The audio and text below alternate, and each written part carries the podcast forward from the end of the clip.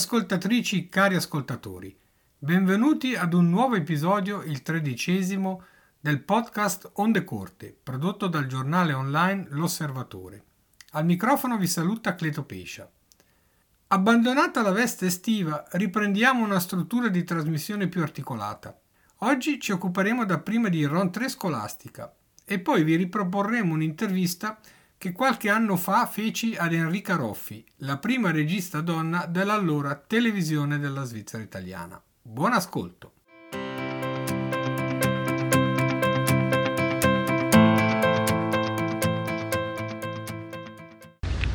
Bene, siamo nei giardini dell'Usi, eh, le lezioni non hanno ancora cominciato e quindi ne approfittiamo per fare una registrazione live nell'ambito del nostro podcast Onde Corte. Uh, Amedeo, tu sei stato in Francia recentemente eh, per stare in tema di scuola e così siamo alla rentrée, come la chiamano i francesi. Cosa, che cosa hai sentito? Cosa hai notato? Allora, innanzitutto dobbiamo sempre distinguere eh, le scuole medie, le elementari, il liceo e l'università. Il problema principale che sussiste, e non soltanto eh, in Francia, è la questione della mancanza di docenti, del corpo docenti. Per quello che riguarda le scuole medie, i licei e anche le elementari c'è una carenza di eh, docenti. Questo ha allarmato eh, la classe politica e non solo, è anche un problema soprattutto delle famiglie, le famiglie che, eh, eh voglio dire, con bambini, bambine piccoli, appunto si trovano impossibilitati a mandare magari dei eh, ragazzi a scuola oppure li mandano eh, all'interno di classi che sono sovrappopolate, diciamo 30, 40 ragazzi anche, laddove si dice, si pensa che 15-18 sì, sarebbe forse il numero più eh, eh, idoneo. Un secondo problema che ho, che, ho, che ho sentito alla radio, comunque anche leggendo un po' di stampa in Francia, è il fatto che poi mancano le risorse per pagare questi docenti, cioè lo Stato francese, ma appunto abbiamo detto che non è soltanto una questione di Stato francese, eh, eh, sussiste una penuria diciamo, di, di, di, fondi, di allocazioni eh, di, di, denaro per, um, per, questi, eh, per, per scuole, istruzione in generale. Purtroppo eh, adesso la guerra, prima il Covid, eccetera, non lasciano molto spazio nei budget statali per eh, l'istruzione. Questo è un grande peccato perché appunto se non investire nei giovani, nel futuro, in cosa si, in cosa si investe. Ma un secondo problema che è stato portato all'attenzione degli ascoltatori è il fatto che potrebbe sembrare una questione di nicchia, ma non lo è, che molti eh, persone che hanno delle disabilità fisiche o anche, o anche mentali non possono partecipare in questo momento in gran parte degli istituti pubblici della scuola pubblica. Quindi non possono partecipare alle lezioni, non vengono neanche messi nelle classi? No, perché non ci sono proprio le strutture fisiche per accoglierli, oppure anche a livello di corpo docenti, tra virgolette, specializzati o che comunque hanno un understanding migliore, oppure hanno una formazione per, come dire, eh, lavorare a contatto con persone che hanno delle esigenze maggiori non, non, non ci sono, non, non sono formati, non, sono reclutati, non sono reclutati e questo vale per tutti i docenti perché molti stipendi sono, in, su molte categorie, molte fasce di categorie gli stipendi sono bassi. Ho letto di una, di una giovane mamma che ha dovuto lasciare il proprio lavoro, oppure adesso non, non, ho ben capito lavorare part time, ma comunque ci sono tantissimi casi di questo genere, perché doveva accudire sua figlia che ha una disabilità e questo è un problema enorme già gli stipendi sono in generale bassi per tante categorie lavorative, se in più uno dei due eh, coniugi deve restare a casa e dunque rinunciare ah, è un par- vero problema. parzialmente esatto, a, un, a uno stipendio eh, per motivi importantissimi, cioè quello di curare tuo figlio, tuo figlio, di aiutare comunque di... Eh, eh, questo è un problema enorme e si ripercuote, non è il caso di uno, due o tre persone, ma di tantissime persone. E sarebbe anche grave con una persona, perché comunque la scuola pubblica eh, ha dei doveri ha dei doveri in questo senso. Ah, anche in Francia? anche in Francia, anche in Francia. In Germania tu che sei... In eh, Germania, in Germania per fortuna non, non è così eh, grave, però è, è, comunque seria, nel senso che mancano anche lì i docenti. Eh, la Germania naturalmente ha una struttura federalista, per cui eh, anzi i Länder sono estremamente gelosi del proprio ordinamento strutturale per quello che riguarda la, la scuola, perché più o meno i programmi sono uguali in tutta la Germania, ma come viene gestita la scuola è affare dei lender. Di conferenza fede- eh, Di- dei, di confer- dei- dei singoli lender delle regioni, sì. delle regioni. E, eh, e lì ci sono evidentemente dei problemi perché ci sono eh, regioni che possono permettersi di pagare di più per cui si assiste a un fenomeno di turismo di docenti, eh, docenti che vanno a lavorare in Baviera perché in Assia eh, non trovano lavoro o il lavoro è pagato meno che in, in- in Baviera. C'è anche l'aspetto mh, in Germania normalmente eh, gli- i docenti sono funzionari statali il che eh, significa che hanno- godono di certi privilegi. Uno di questi è la- praticamente l'impossibilità eh, di essere licenziati. Ci sono gli scatti automatici del- del- di anzianità, cioè hanno tutti quei vantaggi che un tempo c'erano anche eh, per i funzionari in Svizzera, che adesso nel frattempo sono stati tutti aboliti. Eh, in Germania questi ci sono ancora. C'è anche il rovescio della medaglia, nel senso che in Germania per legge un, un docente non può sciuparare. Perché come i poliziotti e come eh, certa parte del, del corpo medico sono appunto Beamten, sono, sono eh, impiegati eh, fu- funzionari dello Stato, statali e quindi non sono eh, abilitati, non, sono- non hanno il permesso di ehm, scioperare, di partecipare alle, alle manifestazioni di, eh, di piazza, di sciopero durante, durante eh, i momenti in cui il- i sindacati indicano gli scioperi. Dal punto di vista della remunerazione, nella maggior parte dei lender le cose vanno decisamente meglio che in Francia. Eh, di questo tra l'altro si era proprio occupato un po' di tempo fa Le Monde, che aveva fatto una, una panoramica degli stipendi dei docenti in Francia, in Germania, in Danimarca e in Olanda, credo. E avevano scoperto come sostanzialmente i francesi erano quelli più sottopagati di, di tutti. Eh, un docente di scuola media, dopo dopo circa 4-5 anni di attività lavorativa eh, arriva a guadagnare mediamente 75.000 euro all'anno. Ora per gli standard tedeschi, per la maggior parte dei lender, questi sono, sono dei buoni stipendi. Eh, in più ha appunto tutte questi- queste assicurazioni per cui c'è, c'è una parte della, eh, della cassa malati che viene pagata e hanno diversi vantaggi.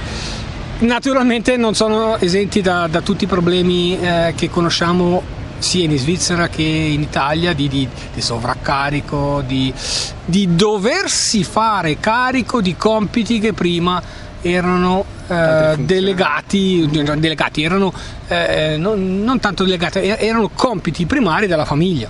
Quindi si ritrovano a dover fare fronte a situazioni del genere che non sono affatto ehm, affatto semplice da gestire, cioè non si può pretendere che la scuola eh, sostituisca in tutto la famiglia, però in certe situazioni in Germania questo succede, ho letto che anche in Francia ci sono situazioni terribili di ragazzi che arrivano alla mattina e non hanno mangiato niente perché i soldi non, i soldi non ci sono, cioè le, le famiglie sono talmente povere per cui eh, arrivano in, in classe e in classe e, non hanno, e sono affamati, stanchi e si addormentano.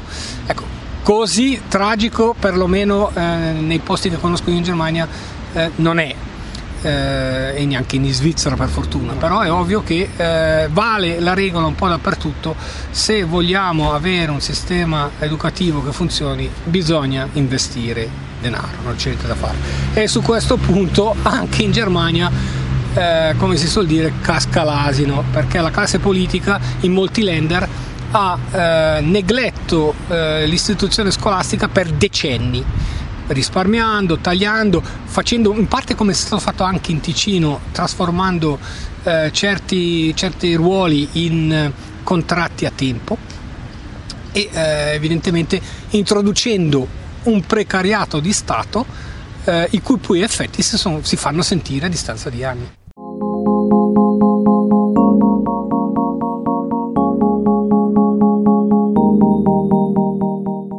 L'ospite di questo episodio del podcast dell'Osservatore è Enrica Roffi, regista televisiva, ci conosciamo da tanti anni e quindi ci diamo del tu Enrica. Certo. Come sei arrivata alla TSI e quali sono state le tappe della tua formazione professionale alla TSI che ti hanno portato in sala di regia? Dunque, ci sono arrivata rispondendo all'annuncio sul giornale. Cercavano, la televisione voleva spostarsi in Ticino e cercavano una segretaria di produzione. Io ho risposto all'annuncio come segretaria di produzione, mi hanno detto di no, poi dopo mi hanno richiamato, ho fatto un'intervista e poi mi hanno detto ancora di no. E poi un giorno mi chiamano in ufficio direttamente il, il signor Giamponini e mi dice se vuole il posto è suo. Naturalmente dovevo dare le dimissioni dal posto dove lavoravo però ho detto subito di sì. E il primo gennaio 1961 sono andata a Zurigo e ho cominciato una specie di stage a Zurigo. E cosa fa esattamente una segretaria di produzione? La segretaria di produzione è l'assistente del regista, cioè prende nota di tutto quello che dice il regista e quindi è una persona molto importante, anche un bellissimo mestiere, anche quello. Eh. Sì, Però sì. poi andando avanti, prima ho fatto tre mesi a Zurigo ascoltando, poi siamo venuti in Ticino, avevano promesso una, una segretaria formata che mi avrebbe fatto scuola per un anno, naturalmente non c'era. Quindi quando sono arrivata a Lugano ho fatto io la segretaria di produzione da sola, senza, senza nessun aiuto. È andata bene, è andata bene, non è stato così complicato. E questo l'ho fatto per diversi anni. e poi mi hanno chiesto se mi interessava fare la regista, occuparmi della regia. Certo che mi interessava molto. E quindi ho cominciato a fare delle, delle piccole regie, delle piccole cose e poi nel 67 sono andata alla BBC al corso di regia fatto dalla BBC, che è stata un'esperienza eccezionale, proprio bellissima. Tre mesi a Londra, mm, è stata una bella esperienza. E poi sono entrata ufficialmente come collaboratrice specializzata, non come regista, perché come donna, che ho sempre avuto alcune difficoltà come donna, mi sono sì. sentita dire una volta che le donne devono staccare a calzetta, erano ancora di questi tempi. All'inizio è stato abbastanza difficile e poi dopo sono stata accettata, sono andata avanti a fare il mio lavoro con molto piacere. E cosa significava fare regia televisiva in quegli anni? Eh, quali sono stati gli sviluppi tecnici che maggiormente hanno influito sul tuo lavoro? C'erano, avevamo cominciato, per esempio avevamo solo al massimo tre telecamere e non sempre erano a disposizione, certe volte magari per certe cose solo due. E poi i primi anni non, c'era ancora, non c'erano ancora gli studi. Abbiamo lavorato sul carro, il carro di reportage, sempre su quello, si andava in giro col carro e anche in studio non c'era il carro. Avevamo, cioè gli studi erano um, nella rimessa dei tram a Paradiso, come sapete all'inizio, i primi anni. E poi è stato fatto uno studio a Besso, il primo studio a Besso, siamo venuti a Besso al, che stavano costruendo la radio, però pri, prime a entrare siamo stati noi, il personale della televisione, anche se allora eravamo in 33 il primo anno della, della, televisione, i primi, primi anni, e poi dopo il personale è aumentato così. Poi dopo ci sono state le regie fisse, ci sono stati gli studi con le regie. Normale. E, beh, la regia è difficile da spiegare cosa vuol dire la regia. Ci sono le telecamere, bisogna parlare col cameraman, col datore del suono, col datore luci, prevedere, spiegare un po' quello che poi succede sulla, sul, nello studio. Mm, beh, adesso purtroppo io penso proprio che se dovessi andare in uno studio, in una regia adesso non saprei più fare niente credo che è completamente cambiato la, il sistema.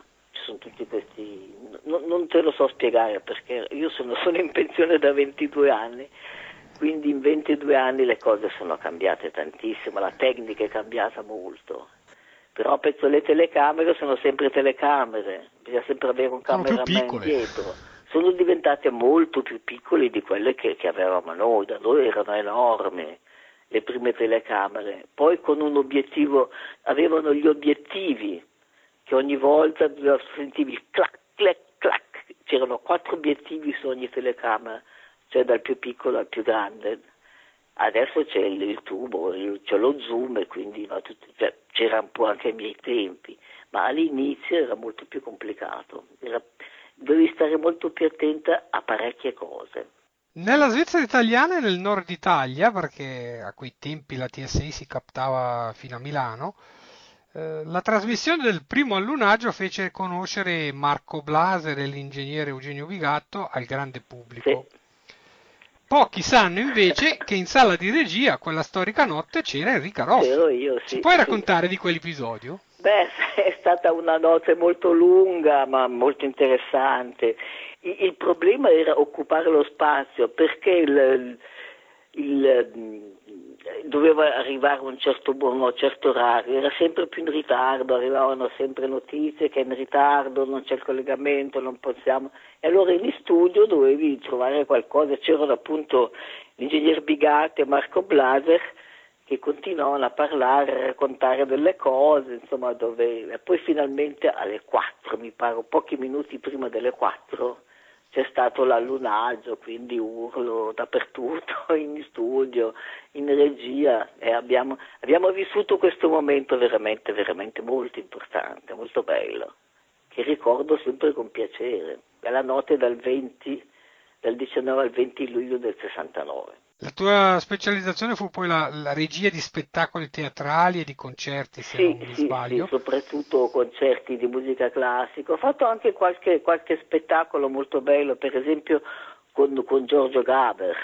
Con Gaber ho, fatto, ho registrato due dei suoi spettacoli, era un personaggio simpaticissimo, molto bravo, però in generale facevo i concerti di musica classica e anche il teatro con Barino, lui faceva la, re- la regia teatrale, io quella televisiva, ho fatto anche alcuni spettacoli, tutti miei, fatti tutti da me, la regia dall'inizio alla fine, quindi è molto bello, è impegnativo naturalmente, con attori, sia con attori italiani che con i nostri attori, abbiamo fatto parecchio il dialettale, che ha sempre avuto molto successo, facevamo gli spettacoli di Natale dell'ultimo dell'anno in diretta non so se sanno cosa vuol dire fare una diretta di uno spettacolo. Adesso penso che non ne facciano più di diretta, a parte gli avvenimenti sportivi, se no è tutto registrato. Credo che in diretta va il quotidiano e, e- e il telegiornale. Sì, sì, si è persa un po' questa... Si è persa, anche la, la diretta si è persa, sì, decisamente, però era, cioè stavi, stavi veramente con il cuore in gola, eh, perché poteva succederti qualsiasi cosa. Mi ricordo, una volta stavo registrando un concerto a Campione, un concerto diretto dal maestro Amaducci, un concerto per orchestra e pianoforte e a un certo punto la camera principale sul pianoforte salta, non funziona più, il tecnico mi dice guarda che la 1 non va più, sta... e lì bisogna cambiare tutto il programma che è stato preparato perché evidentemente alle, fai delle prove e quindi fai uno schema di, per la, la registrazione, ti salta tutto con una camera in meno. Vabbè, ci si arrangia sempre e siamo sempre arrivati fino alla fine senza che nessuno se ne è accorto. Eh, cosa avete fatto in quel particolare frangente? Sei andato avanti con Sono andato avanti con un'inquadratura che non piaceva al camere, maestro. dicendo ai cameraman fate quello che vi dico io, non quello che era previsto, devo cambiare al momento finché, finché viene, viene riparata la camera, che poi è stata fatta, è stata riparata abbastanza in fretta. E un'altra volta invece una partita di tennis, vabbè quella era meno importante, su tre camere ne sono saltate due siamo rimasti con una sola, lì non hai niente da fare, tieni quella e basta. Sì. Sì, gli spettatori si saranno domandati cos'è questa Eh monotonia. sì, come mai non c'è, cosa succede, non fa più niente, e succedeva, insomma, che una camera salti, Eh, ne avevamo due o tre massimo, adesso vedo che girano con quattro, cinque, sei telecamere, quindi c'è sempre, mh, ci sono più mezzi, è chiaro. E com'era il lavorare con, con questi mh, grandi maestri, questi maestri che hai, che hai conosciuto, perché mi hai detto che ne hai conosciuti un paio di Ah, ecco, molto importanti. Sì, ho conosciuto parecchie, parecchie persone molto importanti, ne ho conosciuti diversi, ma posso dire uno dei primi esperimenti che ho fatto, e, e ero ancora forse alle, alle prime armi, alle prime armi, eravamo al concerto della gioventù musicale europea a St. Moritz e il direttore era Leopold Stokowski, figurati. Niente meno. il quale quando ci presentiamo, mi sono andato a salutarlo a, prima delle, delle, prove, mi dice io non voglio le telecamere alle prove. Quindi maestro come faccio? Io devo pure vedere. Io non, Sarangi, io non le voglio. E quindi, vabbè, ho detto ai cameraman, state dietro la camera, non muovetevi, io non accenderò nessuna camera come se non ci fossi. E così mi sono un po' arrangiata, però è andata bene lo stesso, insomma. Per finire va sempre bene, però è stato un momento veramente, insomma, non poter provare un concerto non è così semplice. Sì, però è andata. Poi gli spettatori, eh, gli spettatori vedono il risultato finale. Ah sì, non se ne accorgono, la gente difficilmente se ne accorge. Non, cioè la, quando vede quello che va sullo schermo non vede tutto quello che c'è dietro. Eh. Sì, sì. E c'è dietro parecchio lavoro per qualsiasi cosa, c'è molto lavoro. Ci sono molte persone che lavorano anche. E bisogna intendersi con tutte.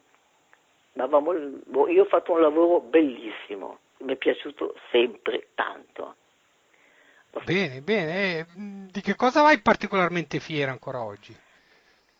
Mm, beh, fiera, fiera non saprei, cioè, sono contenta di essere stata all'inizio della televisione, cioè di aver cominciato proprio mm, i primi, i primi mesi, i primi anni che c'erano che la televisione era in Ticino, prima trasmetteva da Zurigo ma trasmetteva pochissimo, erano poche cose. E invece poi abbiamo cominciato a farla noi tutti i giorni. Prima non c'era il martedì, non, c'era, non c'erano trasmissioni, allora lì bisognava visionare i filmati, preparare, fare alcune cose, alcuni altri lavori d'ufficio. E poi piano piano, tutti i giorni aumentava sempre il lavoro e aumentava anche l'interesse ovviamente. Cambiava il personale, ho conosciuto un sacco di gente molto importante, molto interessante, molto, molto bello. Posso aggiungere una cosa, per esempio, che dovevamo fare uno spettacolo con Fabrizio De André, al quale ci tenevo molto, tutti pronti, scenografia, personale, e Fabrizio De André Fabrizio non arriva, e allora il produttore che era Piccardi lo va a cercare in albergo, niente, no, certificato medico non stava bene e quindi è saltato tutto. E questo vuol dire una giornata buttata, insomma, la scenografia buttata, eccetera. Insomma. Queste cose che potevano capitare. Se uno non sta bene, uno è ammalato. Ti racconto la prima commedia perché è stata troppo bella, che l'ho fatta con regia di Franco Marazzi, che è anche il direttore. E facevamo una, una commedia di Dürrenmatt, il, il giudice e il suo boia, in diretta dallo studio ancora lì da, del, a Paradiso e a un certo punto ha cominciato a diluviare, a piovere così forte che sentivi tutto il baccano e devo dire che l'attore molto spiritoso che era Silvano Tranquilli ha aggiunto una frase così riguardo, riguardo al tempo, a questo rumore che si sentiva. E questi erano appunto gli inconvenienti, gli incidenti che ti potevano capitare nella diretta. Oppure se dovevamo registrare ai tempi non si poteva registrare a Lugano, non c'erano ancora i mezzi, registravamo a Zurigo. E quindi bisognava aspettare e dire è buona la registrazione, cosa pensate, è andata bene, dobbiamo rifare, era sempre un'incognita, poi dopo è arrivato l'Ampex e quindi si poteva visionare così. Però i primi anni sono stati veramente pionieristici, se posso dirlo, veramente era, era un lavoro così non sempre molto facile. Era, ci erano sempre le incognite, gli imprevisti, non eri mai più sicuro proprio al 100% di tutto quello che avevi fatto, non si poteva controllare. Però era, era interessante, era bello. E poi c'era un bellissimo ambiente, cioè ci si conosceva, si parlava, si discuteva, il direttore Marazzi veniva a vedere anche anche quando andavamo fuori veniva a controllare, a vedere, chiedeva, è andata bene, è andata male, si preoccupava, era... c'era un bellissimo ambiente e poi siamo diventati, sono diventati soprattutto in troppi, tanti, mm-hmm. che sono necessari ovviamente, però poi non ci si conosce più, insomma, quello è un po' peccato. Vabbè, io sono contenta di essere vecchia, di aver da aver, veramente da aver vissuto in questo bellissimo periodo dell'inizio della televisione in Ticino. Cose, un altro episodio, si faceva la trasmissione la domenica sera che si chiamava l'appuntamento fuori nei paesi. Allora ero ancora segretario di produzione e il regista era Giambonini e poi c'erano gli orari fissi e alle 8 bisognava cominciare e, e io sono su, sempre sul carro, il Giambonino non c'è. Allora ho cominciato io la trasmissione e poi è arrivato. Però sono momenti che stai veramente col fiato in gola, eh? che non sai bene. Però è sempre andata bene, non è mai successo niente di grave.